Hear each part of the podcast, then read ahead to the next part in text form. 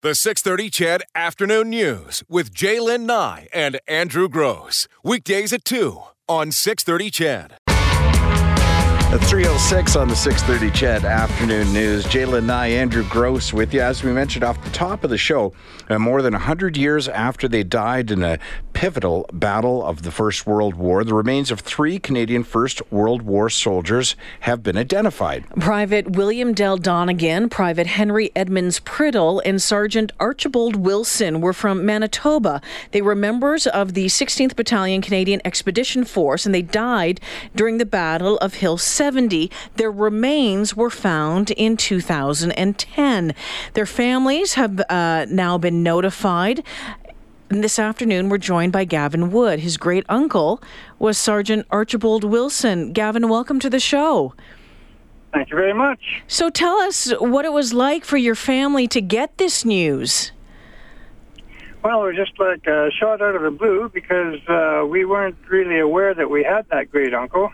Mm-hmm. I was um, I was uh, aware that there were boys killed in the First World War that I was related to. I'm named after Gavin Wilson, Archibald's brother. Brother. other than that, we knew nothing. Wow. Really? So has this created an interest then for you to know more about your uh, family tree?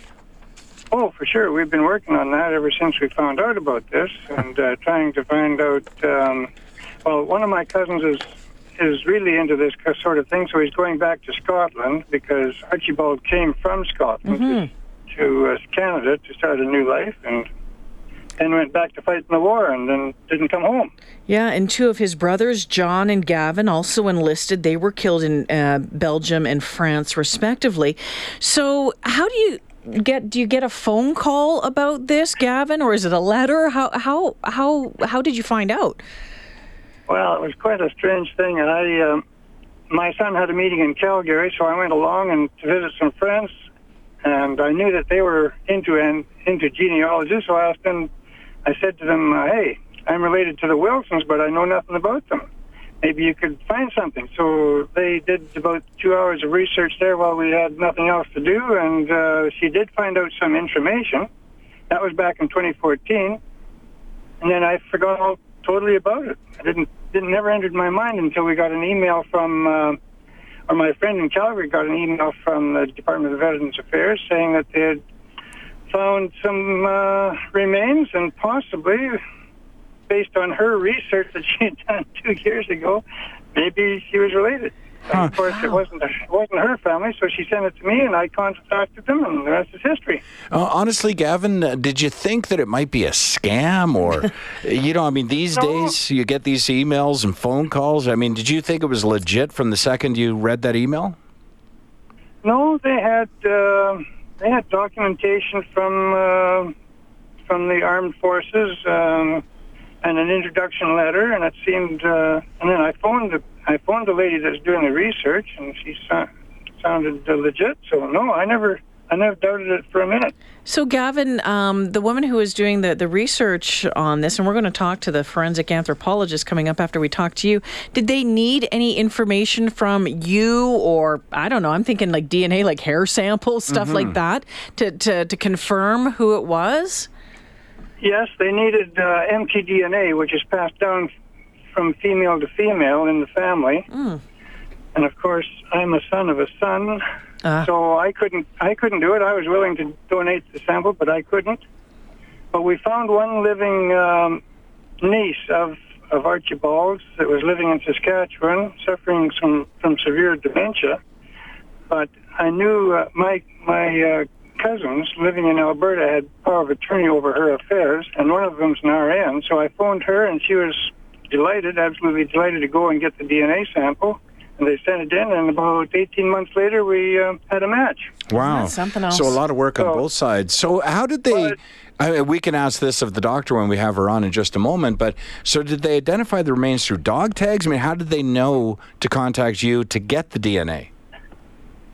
Well, it was through the work of uh, one of their researchers that found out that found me, kind of like a needle in a haystack. It must be a, a an overwhelming task they have to try and find family members a hundred years later. But she found me through through the through the research that my friend did on Ancestry, Oh. my friend in Calgary, that morning that we spent just only a couple hours doing research on the Wilson family, and somehow they, the, the government has has tentacles that we don't even imagine. yeah. Although in this case, good ones, I Yeah. guess. Yeah. Yeah, that, it was a good one this one this time. So through through that just two hours of research that we did, they found out that Wow. there was an interest in this group, and they didn't know whether we were the people. But after I started talking to them and and told them who I was and who I was related to, they said, "Yes, that's the family we're looking for." That's just uh, it's incredible, Gavin. So I, I know that uh, they've announced that um, the three soldiers, including your great uncle, will be buried. Uh, in August, August 23rd, in a cemetery in France. Um, is there any, uh, you know, plans to attend that funeral? Do you know anything about it? Oh yes, well they've um, they've been in contact with us about that, and and they wanted to know our whole family that was related, and because the two oldest uh, blood relatives of Archibald that are able to travel are they're sponsoring them to come to the funeral. Oh, nice. So that happens to be in my next younger brother. We we qualify for that. Plus, I have a cousin and his wife are going. Plus, uh, two other cousins on another branch of the family. They're going with their family. So there's quite a number of us going. Wow, that's wonderful. Yeah, it sure is. Is there any talk of, I mean, were there any medals or anything like that? Any possessions that should be passed on to any family members? I don't think there was anything much left. Uh, we saw that the, the Department of Veterans Affairs had a picture, a photograph of where the bones were found, and there was only the blade of a shovel and an old boot uh, there, and maybe a couple of buttons off his uniform. That's all that, um, as far as I know right now, that's all that they found. Well, Gavin, what a what a wonderful little piece of your family history that gets locked into place after this discovery. Um, thank you for taking the time from Regina this afternoon to give us uh, to to talk to us about this discovery. And I know this is going to sound weird, but I'm going to say enjoy the ceremony. It's going to be solemn, but I think it's you know it's a it's a piece of the puzzle that finally gets put together. And the Canadian war cemeteries in France um, are spectacular. They are truly truly a special place. So, again, thank you, Gavin. Yes, we're really looking forward to it. Take care now. Yeah, thank you for calling. It's 3:13 on the 6:30 CHED Afternoon News. Well, the uh, DND's casualty identification program is there to identify unknown soldiers uh, when their remains are found, so they can be buried with a name by their regiment and in the presence of their family. The person tasked with making that identification, like the one we just talked about, is Dr. Sarah Lockyer, the department's only forensic anthropologist. She joins us now. Doctor, thanks for joining us today. Thank you for having me. Man, I, I know, I'm sure you've been uh, fielding a, a lot of interview requests and doing a lot of interviews over the past 24 hours. I mean, we have so many questions. These remains, um, the, the most recent remains found in 2010, when do they come to you? Like, how long have, have you been working on this for eight full years? Well, for, for one of them, um, it, it has been about uh, seven years uh, because we were able to confirm the identification of these three individuals in October of last year. Um, but it did take some time for us to be able to track down the families and, and get organized so that we could make the public announcement. Um, but typically what happens is when remains are discovered, uh, first the police have to get involved and determine that they are in fact war dead and not a sort of a modern homicide. And then the, uh, excuse me, the Commonwealth War Graves Commission is contacted. And they will be the ones who take custody of the remains for storage purposes. And then they are the ones who informs the appropriate member nation of the remains that were discovered. And then each individual nation sort of kicks into gear and, and, and does what it can in, in order to, uh, to investigate uh, that, that discovery. So for these particular cases, uh, we had been informed. Um, it's typically a couple of months after the discovery's been made that we're informed uh, of such a discovery happening. Do you know, I want, I want to ask. So, do, do they send you DNA? Yeah, that's what I wanted to ask. Because it, which comes first, the chicken or the egg? Because you, f- yeah, you find you needed uh, something to match the DNA again. So how do you know who you're looking for? Okay, so the, the first step and real, uh, that's really important for us is getting a GPS coordinates or, or longitude and latitude of exactly where the remains were discovered. That information is then passed on to a colleague of mine who's a historian, yeah. and he does the history of the area to find out which unit, which battalion, mm. who was in the area, when and where, and then who died and went missing in that area. Ah. So that's the first step to find out the list of potential candidates of the soldiers who died but have no known graves. For me, my first step is I travel to where the remains are stored. Now, the vast majority of our cases are actually located in France, so I typically travel to France about twice a year, and I do an anthropological analysis there because the remains are not repatriated to Canada and they are buried in the closest appropriate cemetery to where they fell. Let, let me stop you there for a second, and I yeah. want to hear this whole explanation. but I'm sure. really fascinated by this. My favorite show on TV is Forensic Files. So, um, at that point, do you try and do any kind of further determination of age or ethnicity or anything like that, or are you just comparing names that have not been accounted for yet? No, uh, when it comes to the anthropological analysis, I do a biological profile. So what I'm looking for is age, sex, height, ancestry if it's determinable, if there's any trauma on the bone, if there's any pathology or illness present on the bone, any kind of biological clue that could help us narrow down the list of potential hmm. candidates. So what's what? really important for me is age and height. And then when we take the large list of potential candidates of everybody who went missing in the area, I'm then able to eliminate everybody who's too young, too old, too short, or too tall. And then we get a much narrower much more narrow list of potential candidates after the anthropological analysis. And, and typically, how many does that leave you with? I mean, in, in the case of these three, how many families were you reaching out to to say we possibly have found remains? Um, so anywhere, I think the lowest amount we had was five. Mm. And for one of them, I believe we had about twelve. wow. Okay, that's that's amazing. It's, I'm you know what you do for a living is absolutely amazing, and it, and when you you you take it right down, you talk about you know trauma on the bone, that sort of stuff. It is really incredible what the body leaves behind just with bone. I mean, I think we think you need to have everything intact and, mm-hmm. and whatnot, but that's not the case, is it, doctor?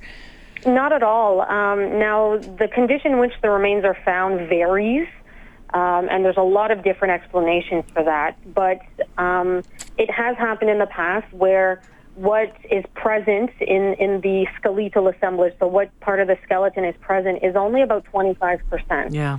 Um, and then it, it, it's kind of it is unfortunate, but when you think about the war and the fact that they were given a temporary burial after they had died, but fighting continued on that ground. And then the Second World War came after like 20 years later. So there was more fighting and more explosions. So it's it's not unlikely to think about the fact that yes, they were temporarily buried, but that burial may, may as well have been um, disturbed at some point yeah. very soon afterwards because of the continued fighting. Huh. So uh, for some individuals where we have 25%, sometimes we are able to do something. Sometimes we're not. It depends on what's available in so the. Do you also, uh, because we talked to Gavin Wood, and it was his great uncle, Sergeant Archibald Wilson, uh, among those identified. Oh, he great. yeah, he mentioned that. Uh, you know, there's very little. The picture he saw, very little, couple of buttons. He said, and it sort of stuck in my mind. Would you use that as a clue? What insignia is on those buttons to try and confirm and, and again narrow down the list? Absolutely. If, if we get some sort of unit identifier, it, it allows us to, to immediately narrow down the list of potential candidates. And for example, if we look at, at Private Donegan, he was found with um, a 16th Battalion button, but mm. also a cap badge of the 179th Battalion. So we had known that in the area of Hill 70 that the 16th Battalion was there, and a small number of soldiers had originally enlisted with the 179th, but then transferred to the 16th. So we were then immediately able to focus on that very small number of soldiers right away because of the artifacts that were found with their remains. I, I, know this is your job. This is what you do, but it, it, it must give you uh, a real sense of a, a accomplishment when you can close that circle for some of these families and, and make that phone call or take write that letter and say we have found you know your great uncle and this is what's going to happen next Absolutely, it's it's quite a privilege uh, to be a part of something like this, and and um, now I've been with the Directorate of History and Heritage for um, over slightly over 18 months now, and I've been able to make that phone call seven times. Uh, which is, is pretty spectacular and it's pretty incredible. You know, this has to be actually the happiest aspect of forensics that I can think of because because it's so old. It's history. So yeah. you're really completing a picture, a puzzle, and as Jay just said, you're bringing good news and closure, and in some cases, probably just information because the family didn't even the family didn't even know, right? So you're solving a puzzle every day. I want to rethink my job, uh, my career. uh, may uh, may I ask you this as well? I asked. Um, Gavin, and I don't think he understood the question, but if there was, if you were to get to the point where you identify who this individual was, do and, and, I know and and the family and so on has been notified. Do you also look, or does someone in your department look to see uh, if there's any medals that should have been awarded to that individual, or any honors that would then go to the family? Um, typically, no. Uh, simply because when we're looking at the personnel files, like that information is already there, and there's some information on medals or any awards already been handed out. Okay. To families. So typically, that's not something that we do. Um, now we we have um, one case that was found July of last year, for example, that they were actually found with a metal ribbon um, mm. as part of the artifact with the remains. So for that, because that's there with the artifact, we might look into it a little bit more. Uh, but typically, it's not something that we do because it had uh, theoretically, following the war, already been handed out to the proper person who was the next of kin of that soldier at the time. Oh. Dr. Sarah Lockyer joining us this afternoon. She's casualty identification coordinator with the Department of National Defense, the department's only forensic anthropologist, uh, joining us to talk about the discovery and the identification of three World War I soldiers. Their remains found in 2010. Uh, the news came out yesterday that uh, they have been identified. They will be buried in August. Um, Dr. Lockyer, do you ever get to go to the funerals? Um, I do actually. Thankfully, with um, the work that I need to do from France, it's quite uh, flexible as to when I need to go over.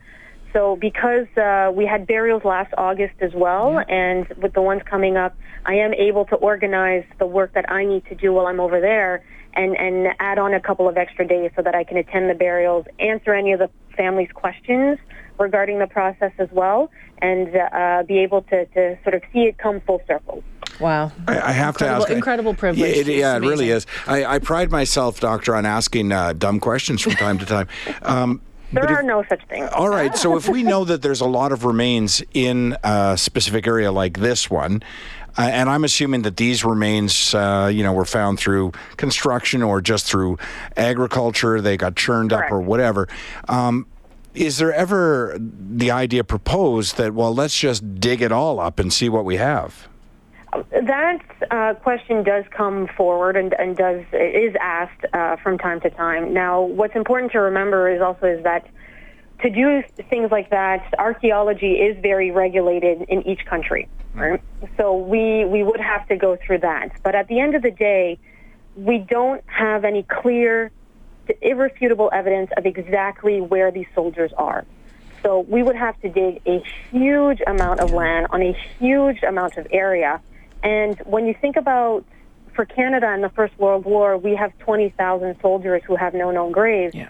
But for Britain, for example, that number multiplies exponentially. Mm. So, and the French as well. So no matter where you're digging in France, you will find something.